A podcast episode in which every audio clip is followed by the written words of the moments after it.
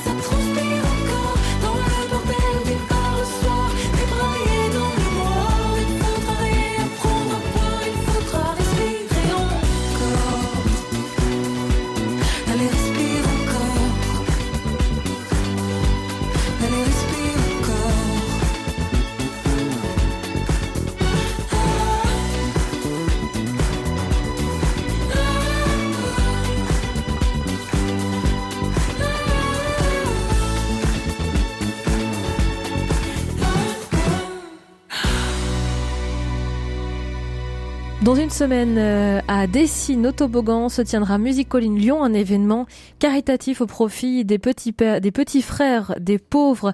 Une soirée organisée par euh, notamment nos invités, Olivier Dumas et Michel Sangari, euh, qui ont imaginé cet événement. Alors, quand on dit au profit des petits frères des pauvres, l'entrée est gratuite, ça il faut le préciser. Et donc, comment ça se passe finalement pour soutenir l'association Alors, dans notre idée, on s'est dit, euh, si on arrive à avoir euh, suffisamment de sponsors, on peut faire une entrée gratuite afin que les spectateurs qui viennent nous, retrouver, nous rejoindre, euh, on l'annonce en amont, puissent être plus généreux avec le petit frère des pauvres, puisque nous avons dans nos relations un ami qui est huissier, qui est à l'entrée, et les dons peuvent aller de 1 euro à, libre au bon cœur, à votre bon cœur, comme on dit. Et à la fin de la soirée, on remet un chèque symbolique en présence de l'huissier de l'ensemble des dons que nous avons pu récolter pendant la soirée. On en reçoit, j'en ai reçu là cette semaine, des gens qui disent je peux pas venir, mais je te fais quand même un don. Voilà, donc des gens qui, sont, qui jouent le jeu, qui nous accompagnent. Pourquoi? Parce que on s'est dit, euh, si c'est zéro, on peut faire venir beaucoup de monde, et s'il y a fait beaucoup de ventes, on aura peut-être plus de chances d'obtenir des, des, des, fonds pour les petits frères des pauvres. Donc c'est une soirée gratuite. Oui. Euh, la salle ouvrira à partir de 18h45. C'est au toboggan à Dessine, dans l'est de Lyon. C'est accessible en transport en commun. Et donc sur la scène euh, de Musical in Lyon, ce sont des artistes du terreau local à 100% que vous avez choisi de faire, euh, de faire jouer jeudi soir prochain Alors principalement des, des, gens de la métropole, mais aussi on a Sébastien Félix, donc euh, on a un groupe Jazz Manouche qui va démarrer les, les hostilités. Donc ça va bouger. Oui, ouais, très très grand guitariste, très grand guitariste. Et donc il y aura un accordéoniste qui, a, qui est grenoblois. Et sinon pour le pour tous les autres musiciens, c'est vraiment des locaux. Quoi. Voilà. Donc on a euh, ensuite, dans la foulée, on a Afid Sour. Donc Afid Sour, c'est un spectacle de street dance qui s'appelle Costard. C'est très connu. Afid Sour avait créé à l'origine euh, les Pokémon Crew à l'époque. Donc voilà. euh, des danseurs de rue, hein, on, peut, on, peut, le traduire comme ça. Ouais, absolument, absolument. Euh, ensuite, on lance, enfin on lance, on va aider un jeune talent lyonnais, donc Jade Papagallo, qui est une chanteuse, auteur, interprète, et on lui a demandé de nous faire quelques reprises disco, parce que pour rebondir un petit peu sur ce qu'on demande aussi aux, artistes qui sont présents, dont Frank Carducci qui a fait aussi la première partie de Sting cette année. Donc Frank Carducci et son groupe euh, sont des gens reconnus. Et là, il vient de sortir d'une tournée européenne, donc il joue énormément en Angleterre et dans tous les pays d'Europe en général on a demandé à tous ces gens de faire des reprises pour que ça parle un petit peu à tout le monde, pour qu'on soit dans l'esprit musical. Donc la, troisième partie, pardon, Papagallo, ce sera du disco, donc des reprises des années 70, 80, Hot Stuff de Donna Summer par exemple, des choses comme ça. Et Frank Carducci, ça va vraiment être des reprises rock, ça va être du, Stones, Beatles, euh, Led Zepp, etc. Donc ça parle au public, les gens chantent en même temps, c'est très festif, c'est un super show. Vraiment. Il y a une, volonté particulière euh, de, de s'adresser en particulier à des artistes locaux? Oui, on s'est dit on va faire travailler nos artistes locaux. Euh, non, il n'y avait pas la volonté. Ben c'est, on en connaît certains, donc on s'est dit autant faire travailler euh, les copains, mais surtout on voulait des gens de talent et on en est sûr, on les connaît. Voilà, on, les a vus tourner sur scène, on, les connaît. Il y, a une, il y, a une, qualité dans le spectacle, vraiment. Donc quatre artistes qui vont se succéder. Euh, Est-ce que ça veut dire que ça va finir tard dans la soirée euh, Comment ça se passe? Au plus tard, à 23h45. Voilà, la salle est réservée jusqu'à minuit, assurée jusqu'à minuit. Donc dans l'idée, on démarre à 18h45, l'ouverture des portes. À 20h, donc on démarre le spectacle avec donc entre 18h45 et 20h le bar du toboggan qui est géré par le toboggan est ouvert, donc les gens peuvent se payer leur coca, etc., manger leur sandwich. Ensuite, on démarre à 20h et on a un seul entracte à 22h30 environ. Et ensuite, on remonte sur scène pour remettre le montant de la cagnotte au petit frère des pauvres. Et là, on a le final rock.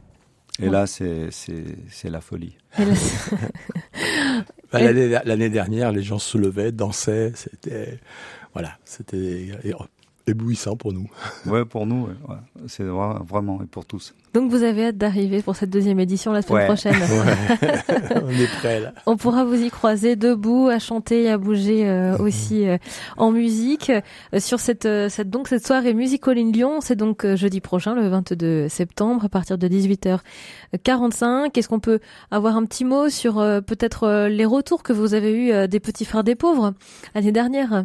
Bah, c'était pareil, ils avaient les yeux euh, pleins d'étoiles, euh, ils s'y attendaient pas, le montant était important puisqu'on était à plus de 4500 euros de, de récolte, c'est pas innocent non plus.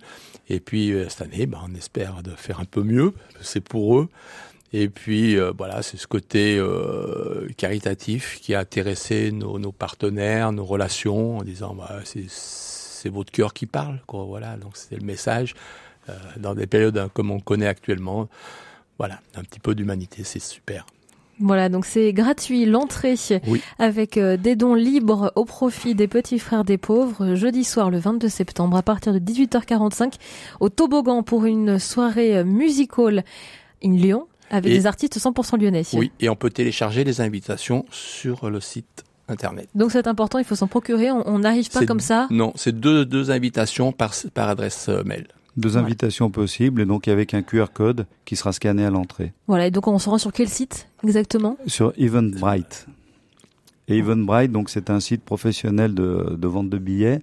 Et comme c'est caritatif, ils nous ont fait gratuit, la gratuité de, de la, la mise à disposition. Voilà, mais on du peut site. vous trouver facilement si on tape musique All in Lyon, on vous retrouve. Dans Eventbrite, absolument. Ouais. Voilà, merci de ces précisions. Bel événement euh, jeudi prochain et à bientôt. Merci à vous. Merci. Ma génération, elle a, elle a tout oublié des révisions du bac. Elle veut un dealer, pas trop loin de la fac. Elle a grandi, elle s'en branle du regard des gens. Elle veut un coup d'un soir, mais qui dure deux ans. Elle faisait des tours géantes en capla et le tour du monde sur Encarta. Elle grattait une piscine pour passer le mois d'août. Elle comptait des centimes pour s'acheter une couille de mammouth. Deux fois plus de cadeaux, les parents séparés. Elle s'est inscrite à la salle, mais n'y est jamais allée. Le lait, toujours après les chocs à pic. Elle assume pas, mais elle a dansé la tectonique. Défoncée, elle mate les zinzins de l'espace. Elle écrivait des trucs au blanco sur l'ISPAC. High School Musical, Anna Montana, karaoké du lac du Connemara. C'est des ré, des rats, des ré. Personne comprenait, mais tout le monde chantait. Dans son salon, elle a des panneaux de chantier. Elle les collectionne quand elle est bourrée. Je vous parle d'un temps que les moins de 20 ans ne peuvent pas connaître. Je vous parle d'un temps que les moins de 20 C'était mieux avant, remonter le temps.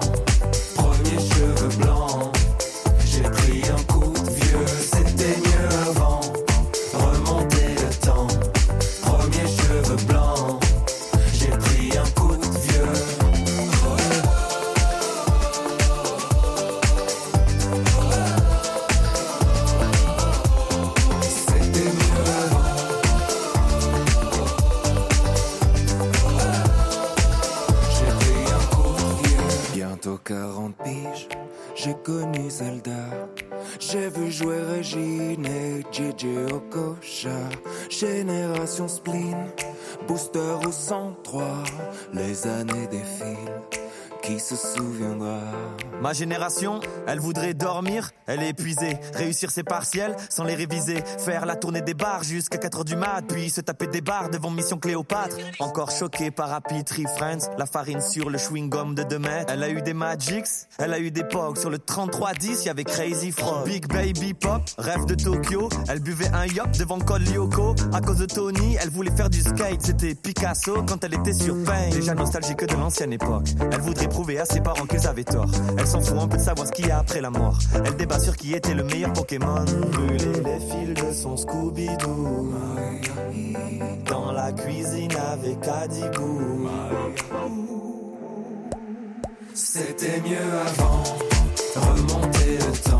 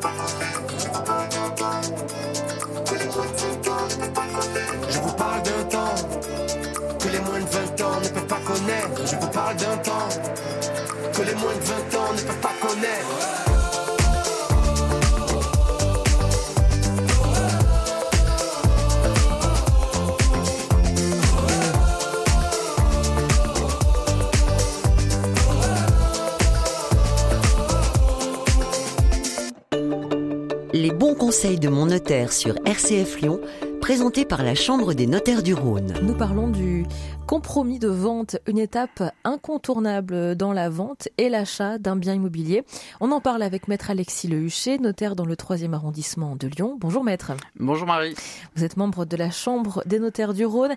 Alors le compromis, je le disais, c'est une étape incontournable euh, qui va réunir deux parties, un acheteur et un vendeur avec un notaire ou leur notaire. Mm. Euh, Peut-être en introduction, euh, vous vouliez nous donner un petit peu une base sur ce qu'est le compromis. Voilà, le compromis, c'est là où on va constater euh, l'engagement euh, vendeur et acquéreur. Donc, le vendeur s'engage irrévocablement à vendre, hein, c'est-à-dire qu'il peut pas faire marche arrière. L'acquéreur, lui, s'engage à acquérir sous diverses conditions, mais la principale, c'est d'obtenir son financement. Et dans ce compromis, donc tout est dit, euh, et no- notamment, il doit respecter un devoir d'information réciproque, c'est-à-dire que l'acquéreur ne va pas euh, cacher, par exemple, qu'il est en interdit bancaire, hein, qu'il ne va pas cacher sa situation financière, et le vendeur, lui, quant à lui, dit tout ce qu'il sait sur le bien pour ne rien cacher. Donc euh, voilà, attention, à bon entendeur, il faut être transparent. Alors on va passer du côté du vendeur. Le vendeur a un bien immobilier, euh, il a trouvé un acquéreur, Mm. on arrive à l'étape du compromis de vente, c'est donc la première étape avant de signer l'acte de vente. Qu'est-ce qui s'y passe aujourd'hui et que doit faire le vendeur pour cette étape? Alors, le vendeur, donc c'est effectivement la première étape qui va sceller les, les conditions de la vente. Donc, le vendeur, il a tout un tas de devoirs d'information, comme je vous l'ai dit, hein, de, de dire sur le bien. Ça se passe notamment par les diagnostics. hein. On informe l'acquéreur de l'état du bien. Ça c'est obligatoire. hein. Ça, c'est obligatoire, effectivement. Et puis après, il doit une garantie euh, sur le risque d'éviction. Alors, qu'est-ce que le risque d'éviction? C'est-à-dire, il garantit une paisible jouissance à l'acquéreur, c'est-à-dire que personne ne va venir contester sa qualité de propriétaire hein, en faisant toutes les déclarations, qu'il n'a pas euh, agrandi euh, l'appartement sur celui du voisin, qu'il n'a pas vendu l'appartement à quelqu'un d'autre. Enfin voilà, il nous fait toutes les déclarations de bonne foi pour assurer à l'acquéreur que personne ne va venir contester cette qualité de propriétaire. Et toutes ces déclarations, il le fait avec son notaire. Comment est-ce que ça se pour lui C'est effectivement dans le compromis qu'on l'indique euh, dans l'acte où, où il fait ses déclarations et c'est à ce moment-là qu'il précise. Un, exemple tout à fait classique euh, sur la copropriété, vous mettez une climatisation en, façade, bloc climat en façade, on touche l'aspect extérieur de l'immeuble, il faut des autorisations d'assemblée générale des copropriétaires et même de l'urbanisme. Donc à ce moment-là, le notaire le questionne, il l'a fait, il l'a pas fait, bah, soit on régularise la situation, soit l'acquéreur l'achète en connaissance de cause. Euh, Concrètement, euh, quel autre document indispensable doit-il fournir hein, en tant que vendeur pour que le compromis puisse aboutir? Bah, le tout premier, c'est son titre de propriété, hein, c'est son acte d'achat. Après, il y aura toutes effectivement les pièces des diagnostics. Et enfin, mais ça en général, c'est le notaire qui, qui va les réclamer. C'est toutes les pièces sur la copropriété, euh, règlement de copropriété, pour trois derniers procès-verbaux d'assemblée générale. Et ainsi qu'un pré-état daté, c'est un état financier, un état comptable hein, sur, euh, sur la copropriété. Donc ça, il faut s'y prendre un petit peu à l'avance, notamment euh, pour obtenir un diagnostic à jour. Euh, il faut passer par une entreprise euh, indépendante. Effectivement, il faut le faire en amont puisque on sera obligé d'avoir ces pièces pour le jour du compromis pour justement les viser dans l'acte et les remettre à l'acquéreur. Donc on détermine une date de compromis au moment où le vendeur a toutes ces pièces. Exactement. Donc voilà, il faut s'y prendre un petit peu en avance.